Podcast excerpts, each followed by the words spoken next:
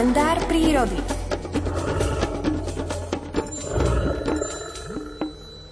Šesť minút pred pol 8 sa spájame aj s Miroslavom Sanigom, ktorý je teraz na telefonickej linke. Dobré ráno. Pekné ráno, želáme do štúdií aj do domácnosti našim poslucháčom. A nie je vám chladno? Kúrite si dostatočne?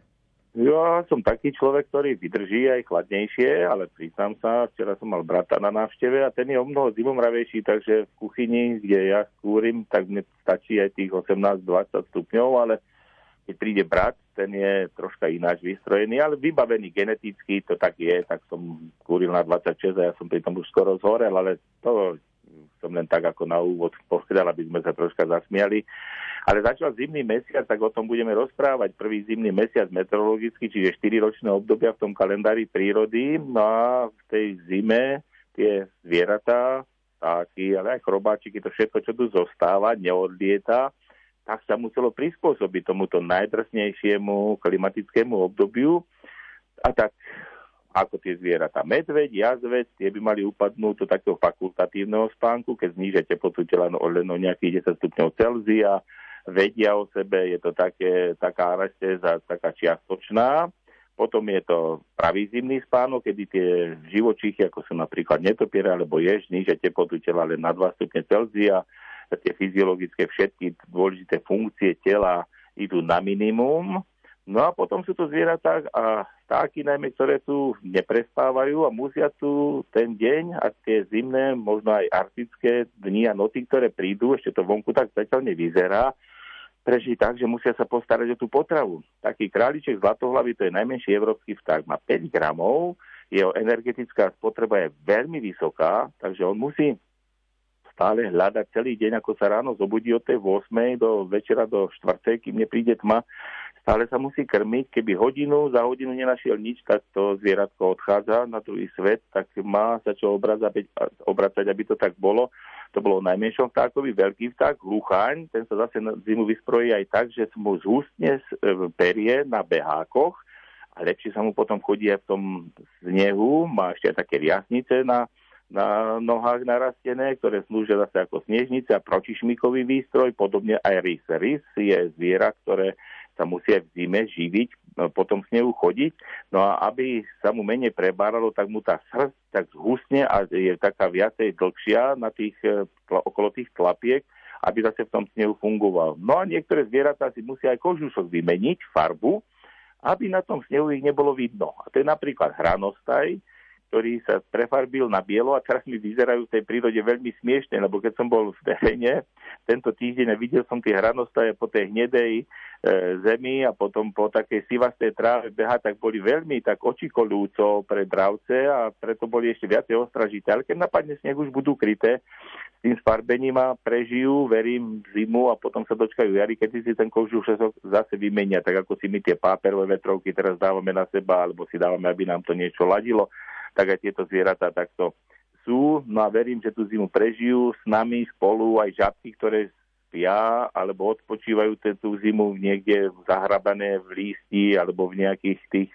hrobliach blízko vody a potom na jar sa budú rozmnožovať. Takže e, myslíme na to, že keď budú teraz tieto chladné dni, že máme tu medzi sebou zvieratá, ktoré si nemôžu ísť kúpiť nejaký kabát niekde, ale sami sa tej prírode musia prispôsobiť tomu, aby prežili aj tú arktickú noc, ktorá môže mať minus 30 stupňov a s tým vetrom studeným, pocitová teplota aj minus 50, ale vedia to prežiť a verím, že sa s nami spolu zdárne dočkajú toho jarného obdobia, keď už bude veselšie, teplejšie a tak príjemnejšie tak verím naozaj, že keď je u vás brat, vrátim sa ešte na začiatok toho nášho rozhovoru, tak on tam sedí v bunde a vy tam sedíte pokojne v tričku v tých 17-18 stupňoch. Asi takto u vás vyzeralo je však. To, je to presne takýto obrážtek, ale je to také, že jeden je taký tep, akože na teplejšie, jeden je na chladnejšie, ale pri kapusnici, keď si posedel cez obed, keď som mal obednejšiu predstavku, že som kapusnicu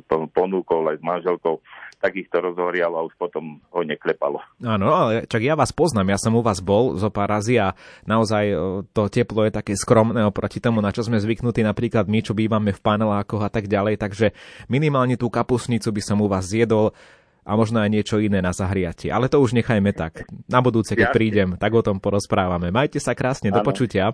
Pekný deň do počutia. To bol Miroslav Saniga. No a teraz je už o 2 minúty pol 8. Peter Jurčovič príde tiež o chvíľočku do nášho vysielania. V hlave mám len mlčanie, no chcem počuť tvoj hlas.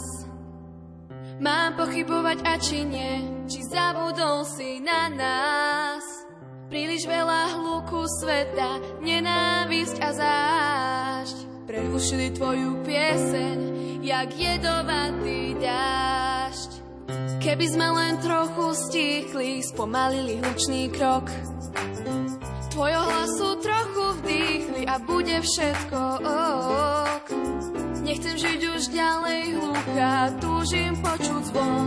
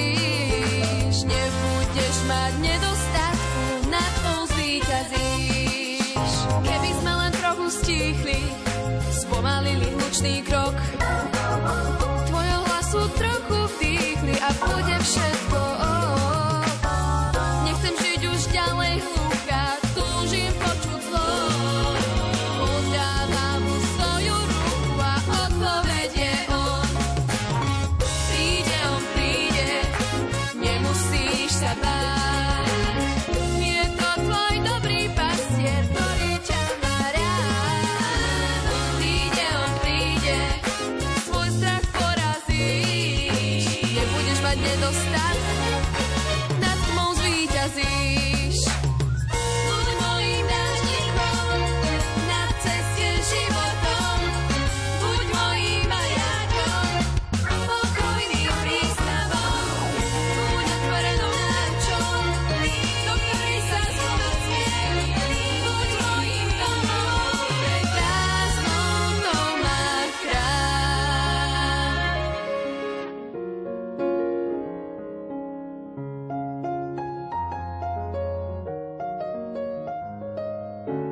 Nechcem žiť už ďalej hluchá, túžim počuť zvon.